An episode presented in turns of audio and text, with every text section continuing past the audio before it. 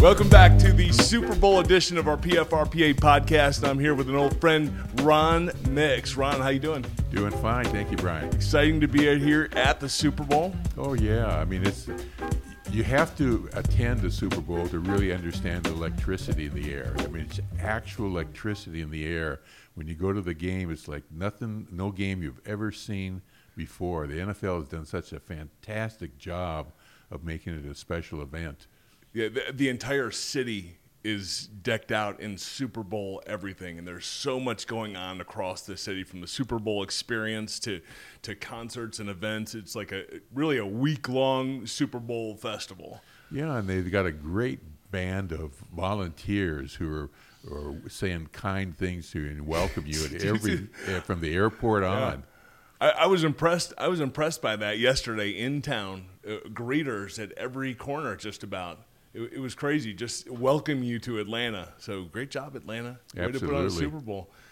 So back in your day, playing with the with the Chargers, uh, not necessarily a Super Bowl game, but a championship nonetheless. It was 1963. That's correct. New England Patriots. That's correct. Char- see if my memory holds together. So the, the Chargers beat the New England Patriots 1963 AFL championship game 51 to 10. It was 51 to 10 there and it go. was it, it was just an unbelievable performance by the coaching staff, by everybody. You know, there comes a time sometimes when kind of magic happens and everybody, every player plays at the absolute top of their game and that happened then. We had two great running backs, Keith Lincoln and Paul Lowe. We had a, a, a outstanding quarterback uh, uh, shared by Tobin Rote and John Hadl. We had two great defensive linemen, Earl Faison and uh, Ernie Ladd. Ernie Ladd was 6'9", 340 pounds. Uh, wow. His eyes looked like they weighed a pound each, and a great, great athlete. I mean, Earl Earl and Ernie, here's the quality of players they were. For a four year period of time, they played their positions as well as anybody ever played, and I mean including current day. And if it wasn't for injuries, uh, they'd be Hall of Fame players. And Paul Lowe and Keith Lincoln, uh, they were all stars, all stars, all stars. But the thing, the problem was, uh, in those days, you had uh, usually three running backs you had a quarterback. We had a great wide receiver named Lance Alworth. He's in the Pro Football Hall of Fame. And the ball was distributed to everybody. And if Keith and Paul, if either of them had even, say, five more touches a game, they'd be Hall of Fame players. But anyway, wow. we were outstanding, and wow. we were we were brilliant that day. Let's talk about but I that. must point out something. Bill yeah. Belichick was not the coach of New England at that time, so I don't I don't know how much that counts. Oh, and we'll get to, we'll get to that in a minute. I mean, because you know this Patriots team obviously something ridiculously special. Uh, but let's go back and talk about. I want I want to let fans in on on what it's like to play in a game of that magnitude. Uh, it's the championship game. It is the the biggest show on earth, right? Tell me about what it felt like going into the game as a player. You know, this is crazy, and, and this story, the part what I'm about to tell you, has never been told. And uh, but uh, you understand that uh, most people think that you really got to focus and concentrate on a game to be, to be outstanding, and I'm not sure that's true. I, I think you just have to have it within yourself that you understand you have a job to do, and whether it's in practice or in a game, you're supposed to perform it the best you can. And so here's what happened during that week. It was controversy the entire week, and the reason, uh, in fact, we almost we threatened to boycott the game. The Chargers threatened wow. to boycott the game, and the reason was uh, the amount of money that you received per player for the game was very modest and it was based on the attendance. And so, for the first time, they decided, the league decided they were going to televise the championship game in the city also where it was being played. And we felt that would cut down on the right. attendance, and which would make our, our, our, our, cut even smaller. By the way, in those days, uh, the cuts were like $1,200 to the winner and like eight hundred dollars to the loser.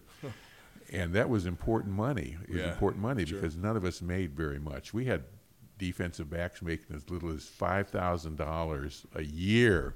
Wow. Not a game, Wow. a year. and uh, any event, um, so we wanted we wanted the league to guarantee a certain amount of attendance no matter what. The stadium only held 33,000 and I think we wanted to guarantee 31,000 no matter what. And uh, finally they agreed to do it. But we were talking to, I was talking to Tommy Addison, he was the captain of the the Boston team, the New England team, and uh, uh, we were all somewhat on board of doing something about Yeah. that. And so the whole week is mirrored in controversy. The coaches are mad at us as can be.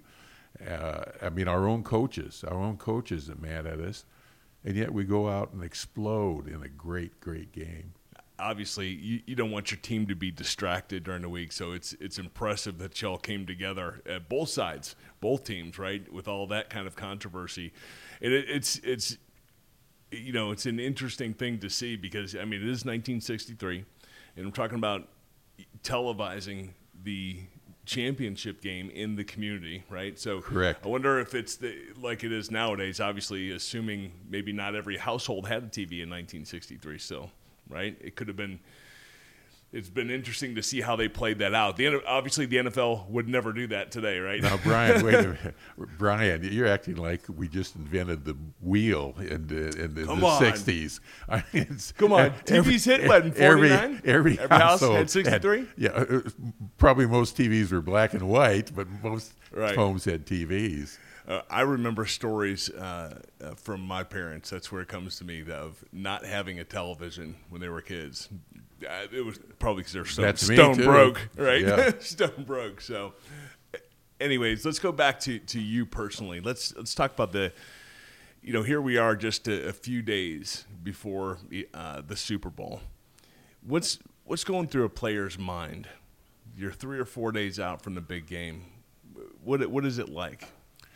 Well, you know what, what's, what's interesting about it is one thing that you come to know is that uh, no matter how good you've been throughout the year, your team, no matter how well it's played, uh, uh, your legacy is not created unless you win the championship. Nobody cares about it. I mean, it mu- must be only in America where you can't be second best. I mean, it's just crazy.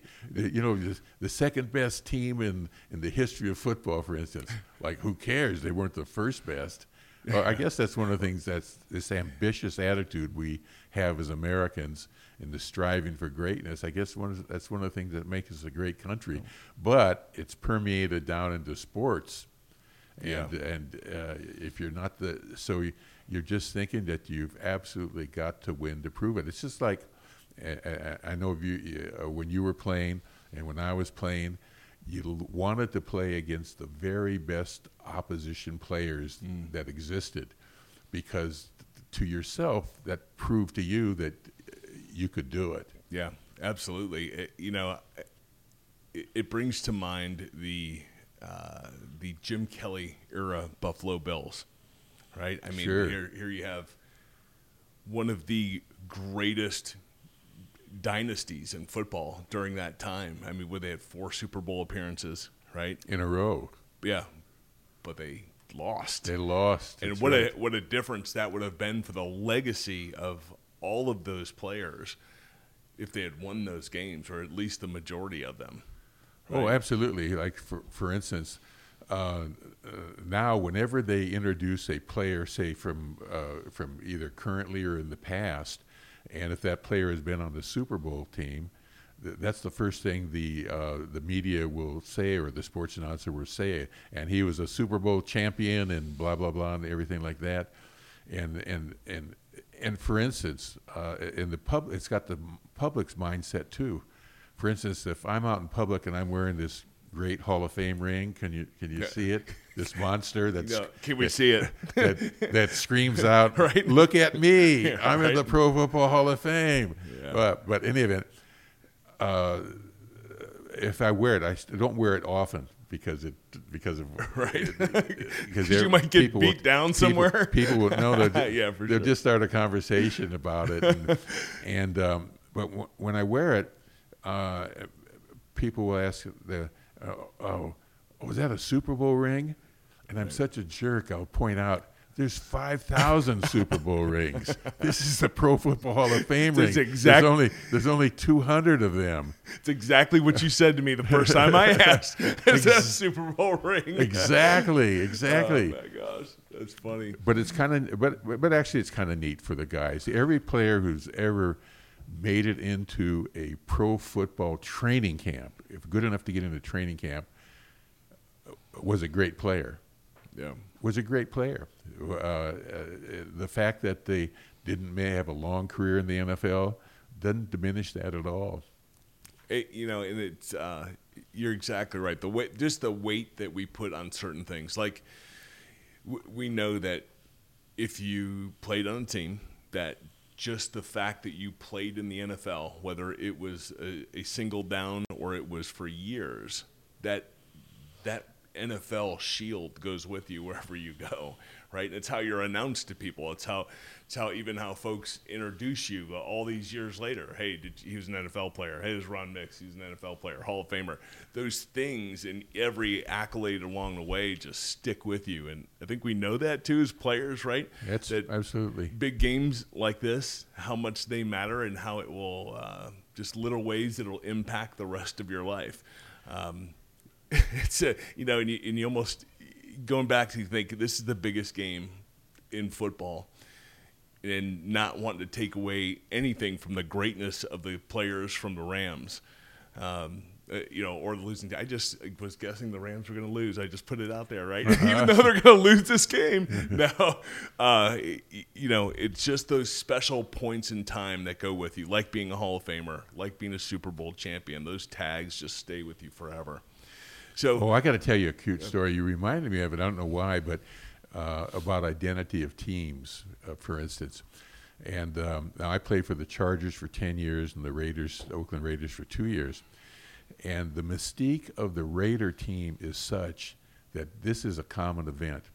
If somebody introduces me, like you point out, they'll say, This is Ron Mix. You might be interested to know he played professional football.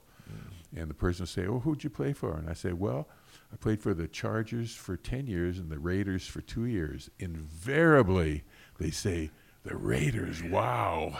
yeah, it was uh, one of those teams that I had always hoped to play for, honestly, because I know it carries that with it, right? It's the Raiders. Oh yeah, I mean th- their owner Al Davis. Uh, he was uh, my position coach when I was at the University of Southern California.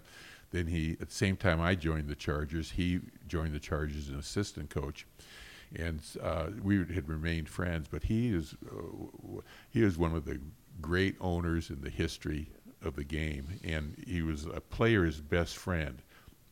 He really was. He he uh, he treated them uh, uh, equally with respect. He uh, he didn't try to beat you down during contract negotiations. He'd start off with a number that was very fair. And uh, and, and here's something very few members of the public know about, but uh, um, there was never a time like after I retired when I went to Al and told him about some former player that needed financial help was in a problem that Al didn't automatically come through. Never. Wow, that's huge. Yeah, that's a big deal. I, you Yeah, know, and he it- hired, and, and to put one other point, he'd hire f- more former more former of his players to the front office, to coaching, to scouting than I bet any other th- three owners anywhere combined. That, that's interesting. I mean, that's something I really want to look into. I mean, obviously being a part of the, you know, the PFRPA and and you know, eh, the transition period that we always talk about. That's that's so difficult. It's only a player's coach would uh, would see that that need to pull guys back into the game, keep them attached to it in some capacity. And you know, Al's, you know, his, his legend lives on. You know, through every, I mean, some of his sayings that you just can't forget. Like if you ain't cheating, you ain't trying. right? right? Oh no, he never said that. He didn't say that. he didn't say that. No, that was some baseball player. A I- I baseball never- player. I, thought never- that was an Al Davis thing. Oh no, I never liked that saying. Yeah, I didn't like it either. Like that saying. But uh, Al, I, I think it's, I- I think it's just uh, you know his his quest and his drive to win football games what made him so compelling to me. He could, you could see it in him and just how he talked to the players and you know everything even that the media portrayed. Just that coach loved his guys, and he wanted to go win football games. You know that that's what made him such a compelling guy to me. I always wanted to dreamed of being a part of that, right? Um, so let's let's go on to the uh, to the day before the big game, okay? And what does it feel like the the night before? What are you going through in your mind? You're uh, you're just trying to tell yourself just relax, just relax, eh, because you want to get a good night's sleep. Did you sleep the night before the championship? Oh yeah, Yeah? Oh yeah, but but uh, but you, you you would have to keep reminding yourself just relax. You played this t- against this team twice before, uh, Yep. and, and uh, just relax, and and then then you'd think about.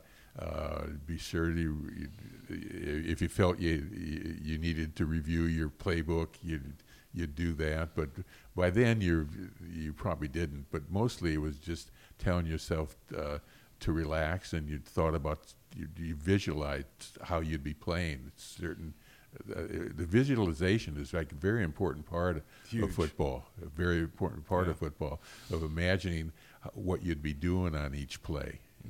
I, I remember the, the closest I ever got was the AFC Championship game. We actually lost to the Patriots. This was the 96 season, the 97 uh, playoffs. Uh, but I remember the night before.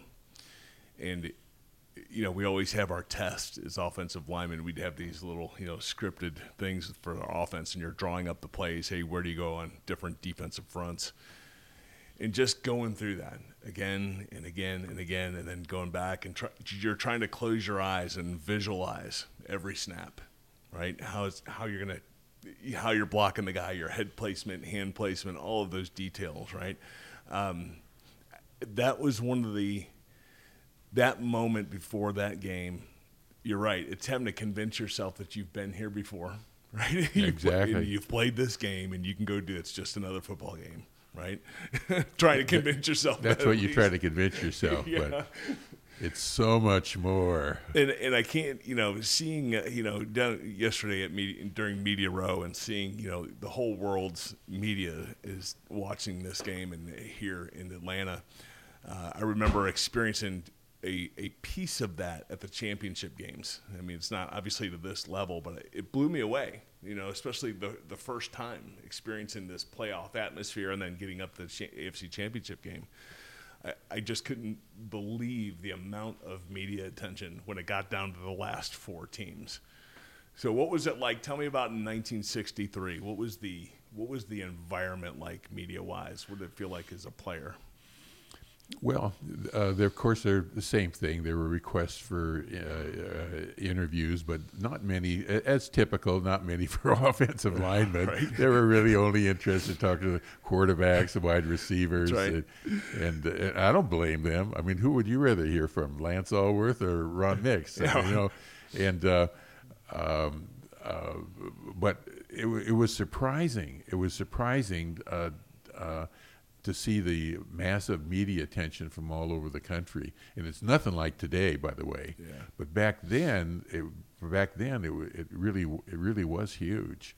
And you know, and another thing about about thinking about the game, one of the things you realize because we all have a certain amount of ego about you, and you're also realistic. One of the things you realize is that if you don't win that game, you're labeled as a loser. right? You know, that's just the way it is. You're not labeled Isn't as the crazy? second best team. Yeah. And you're labeled as a loser. It's our American culture, though. Yeah. You know, just like we were talking about earlier. You know, I think it's it, that's part of what has made America great, right? It, it's just uh, you know that drive to be Absolutely. successful, right? So let's um. We're, let's go to game day right now, and let's let's briefly talk about game day.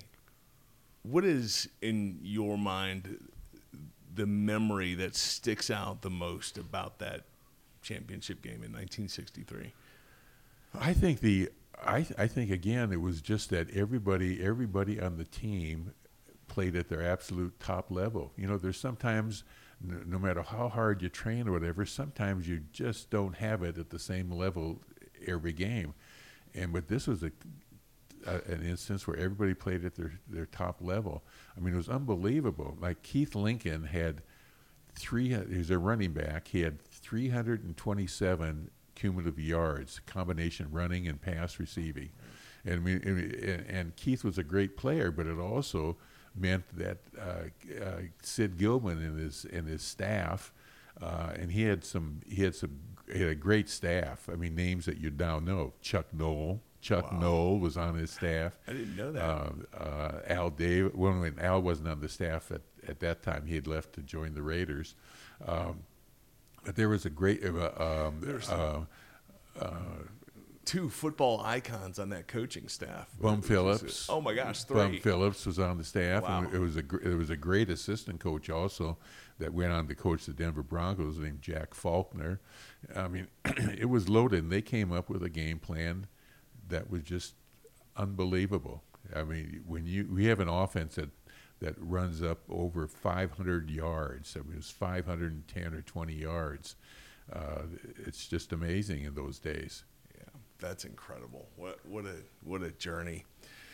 So now we're going to. Um, we're, it, Aaron, we talked about doing this in kind of a couple parts here. So now let's let's um, let's kind of turn the page a little bit, and I want to talk a little about about some of the more important things I want to say that you've probably done in your in your playing career. Um, and especially when it comes to seeing injustice, and and I think that's one of the things that uh, has impressed me and endeared me to you most, like just seeing that you you stepped out for folks when you saw something was wrong, you, you weren't hesitating to step up, and I think that's incredible. So we'll take folks into the Wayback Machine. It is America in the 1960s. It's a totally different environment. Uh, let's talk about uh, let's talk about first the uh, the stepping out for your brothers. Um, when you when you found out there was some racial inequality going on, what what was happening? Tell me about the environment and what happened that day. Well, you you, you kind of have to understand uh, back then. It'd be hard for uh, many of the uh, people in modern America and many of the uh, black athletes now to appreciate and understand what was going on at a time we lived in a segregated America. But the segregation of America uh, uh, didn't merely impact uh, black people. There was a, a, prejudice that existed that permeated all parts of the country prejudice against Jews, prejudice, uh, uh, prejudice against Catholics, uh, prejudice against Asians, anybody who uh, uh, was considered different by, by white, white, America. Yeah. yeah. and uh, um, and then prejudice against certain white people from certain parts of the country. It was just, uh, I don't know, it was epidemic. Uh, but what's interesting is the role athletics has played in this. Athletics has always been uh, in the forefront of changing people's mind and advancing racial and religious understanding. And uh, my first experience of that, of really understanding the role athletics play, was at the University of Southern California, where at a major university, people come from every racial, religious, uh, uh, socioeconomic uh, uh, background, different parts of the country. And you come together and you have that common goal, and you're working together, and you're going through the same thing, and you uh, you come to realize that people are just really basically the same. They got yeah. the same uh, hopes and dreams and aspirations and hoping to better their lives and hoping to do things for their family and hoping to, to, to do things for their mom and dad and they'll do better things for their kids. And so at SC in 1959, the two co-captains uh, were myself and Willie Wood, and uh, our teammates voted us captain at a time that uh, 99.5% of all the fraternities would not permit either Willie or me to join them because I'm Jewish and Willie was black. And our white Christian teammates, comprised about 90% of the team, made no difference to them.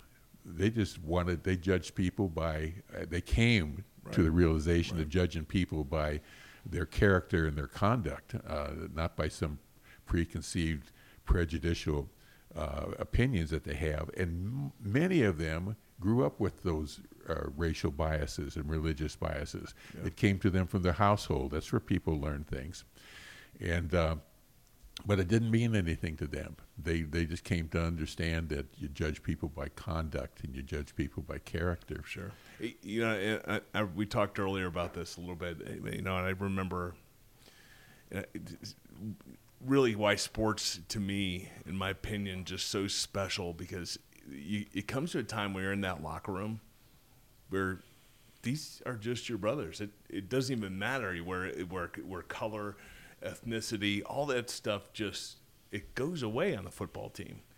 What, what do you what do you attribute that to? What do you think? Well, I think it, it I, think it it's attributed to uh, just the simple fact is you get to know people. That's all you get to know people. When you get to know people and you have an, uh, have an it opens up your mind, and I think it's it's nothing more than it's nothing more than that. In football, you really get to know these guys. I mean, and that's what makes the sport so special, right? You're you're spending almost every minute of the day with these guys. Exactly. But, but I think even more so of I mean, you're sweating with them, you're bleeding with them, you're you're in agony with them at times, right? And it it's during those hard hardships where nothing is more revealing of character, right? When you're going through a hardship or you're trying to get something over something as a team, right? Exactly, exactly, and and uh, of course it's it's not just it's not just that. The same things happen uh, uh, just uh, at universities people come from all over yeah. the country to come to the university, and they see the same thing in their classroom. They say see the people that people of color are just as bright as they are, just as personable, that have uh, the, the, the same same values.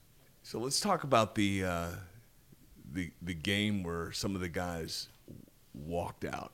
They were boycotting, right? Some of the black guys on the team just walked out, said, "Hey, we're going to boycott this game. Tell me about the environment. You were in New Orleans at the time. Yeah, it was a New Orleans. Uh, there's All Star game in New Orleans. I think it was 1965, okay. and um, um, at that time uh, we were all we would all arrive from different parts, you know, from all over the country, and. Um, we were given itineraries, and one of the itineraries was that the next morning we would all get on the bus and go to the first practice.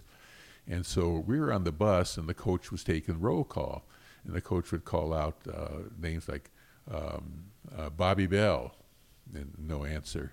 Uh, uh, uh, Earl Faison, no answer. Ernie Ladd, no answer. and finally, the coach said, he didn't get the significance that he was calling out black names and no answer. Right. And he said, "Where where is everybody?" And then somebody from the back of the bus said, "He said all the black guys in the meeting room. They're talking about boycotting the game." And the coach said, "Why?" And the guy said, "Oh, they they said we've been mistreated in this city." Well, New Orleans was a segregated city. so hard time. to believe. Yeah, and, so hard and, to believe. Uh, and so um, I got off the bus and went to join the meeting. Uh, I was the only white guy to get off and, and join the meeting. And I, uh, Cookie Gilchrist seemed to be uh, running the meeting at the time. And I, I asked him, I said, what, what has happened? And he said, he said, most of the guys couldn't get cabs. He said, then we went to restaurants, we were turned away. He said, three of the guys were turned away at, at, uh, at gunpoint. He said, and then we get to the hotel and they ask us to enter through the back door. And I said, and I said, well, wouldn't it be better if we just stayed here and called national attention to what was going on in the city? And and uh, Cookie said, no, it's time we actually took a stand. He said he said that will bring the national attention. we're going to boycott the game. Now, what you have to understand is these All Star games were very important to the players from an economic standpoint. We made very little money in those days, very little. And so if you could pick up an extra, and it was really very modest. All, I think the winner got eight hundred dollars, the loser team got six hundred dollars. It was like important to you. Yeah. So it was a giant step uh, uh, to boycott the game. And I said, okay. I said, if you're going, I'll go with you. Now, um, and then the coaches were alerted, and the game, the game then was moved to uh, Houston. It was moved to Houston that uh, that week. And I say this to the, I was the only white player to get off the bus and actually join the meeting. Uh, but I'll say this to the credit of uh, of all the white players. I didn't hear one dissenting voice from them saying something derogatory about the black players for Right. causing the game to move. Not not one. I mean, they all had an understanding. Yeah, it's in unique. I mean, it was a it was a different time, right? In America, that's uh, it, it's almost hard uh, for me to picture that. The major point of it all, besides uh, uh, the the courageous stand, was that that caused the city to desegregate. The NF, uh, New Orleans wanted an NFL team. They knew then Yeah. they were not going to get one unless they desegregated the city, and the city council, in a very short time after that, desegregated. So a group of athletes, by taking this bold stand, uh, created a, a history that benefited millions and millions. I don't mean just people in Louisiana. I Oh, mean yeah. it would it been and and look how how uh, with great pride the black community throughout the United States must have taken in what these players did. You know, and I think that from a player standpoint, we often lose sight of how what a uniquely powerful platform we have at times uh, for change. And, and looking back over history, obviously uh, from football to baseball to other sports, of how that's things like this impacting communities, impacting the nation uh, to, for change, for good, for better, right? Um, what a what a uniquely cool story. I, I just I, I love it. Uh, there's a, a Jewish directive called uh, Tikkun Olam. Tikkun Olam. Come along. and it just means that we're all directed to to try to heal the world, and uh, and, and and and we do. We have to make try to make this a better place, and and uh, and then so so. Uh, uh, I get too much credit. I get too much credit for for these acts because there's just thousands and millions of people who do the same thing in their own communities, and the, no special attention is ever given to them. Right. But it's uh, but it's still important. I understand that it is important uh, uh, to give a public figure attention because it it, it, it I think it, it it's important that, that then it spreads the support and people know that there's other people that agree with them. Ron, that's you're exactly right. I think um, you know the fact that you're standing up for these things, and, and I realize the, the great humility that you have too, which is incredible. If for today's players, there's a lot, lot of injustices going on in the world. For today's players, if you could send them a message uh, about the injustices, there's lots going on right now. Of course, we have Kaepernick and everything that he's done, and the good and bad of it. Um, what would your message be to today's players? You know what? I'm very impressed by today's players. They really, as a group, seem to have a good social conscience, uh, th- speaking out uh, regularly on on uh, social injustices. I think I think it's a it's an excellent, intelligent, well-educated uh, group of players, and uh, just tell them to keep doing it. And by the way, from a selfish interest, um, my current player friends, uh, don't forget the pre 93 players. Their pensions are horrible. Four times they went out on strikes that resulted in the climate today that allows you to become multimillionaires. And um, many of them are just struggling, uh, struggling. So, this next collective bargaining agreement, do something with them, raise their pensions. It's important. Yeah. I, I, matter of fact, I just talked to a gentleman who uh, played for the Bears back in the uh, I'm going to say middle uh, mid '60s, middle late '60s, and uh, th- these very issues, like just how poor the pension is, and how you know, of course, introducing him to the PFRPA because he had some issues with his eyes, but you're absolutely right. Today's players need to focus on these pre 93 players and do something about this atrocious pension and get this fixed once and for all. We've been talking about it now for how many years? And that we're going to get this fixed and we're going to push hard on this. Only 40 years. Yeah. It's it's time. It's time, fellas. Let's take the vote to them. That's um, right. You know, and and and don't stop your your your social actions. Don't stop them. Yeah. But also look to your own house and let's take care of those yeah, older guys. Absolutely right. Let's take care of our own house and our own people. You know, and it's easy uh, for folks to uh, not you know not remember the guys that are the foundation of this game. And uh, you're right, absolutely right. Given the salaries that they have today, we have to do something about it. So, anyways, Ron, Super Bowl week. This is fantastic. Thanks for hanging out with us today. Always amazing talking to you. It's I, we have such a always have such a wide range of things that we talk about, which I love. Uh, so, thanks for hanging out with us today. Well, uh, you're just doing it. Frankly, you're doing. it. If I may return the compliment, you're doing a great service to not only the athletic community but uh, America as a whole by uh, uh, by uh, having the type of interviews you have and letting people out there uh, see that that the athletes do care about things other Thanks, than brother. just themselves. They're not they're not a group of selfish people. I've found and, and I've known thousands of athletes because my uh, I'm no longer a practicing attorney, but my law practice was representing retired professional athletes in workers' comp claims and mm-hmm. probably represented over 2,000. And I can tell you and the audience that uh, easily about uh, 98% of them are high quality, good people. They, they, they, should, they should be proud of the players that are in their community because they're good people. Right, right, absolutely. Well, Ron, I appreciate it. Thank you. And uh, thank you. We'll talk down the road. Good. Thanks, brother. Thank you.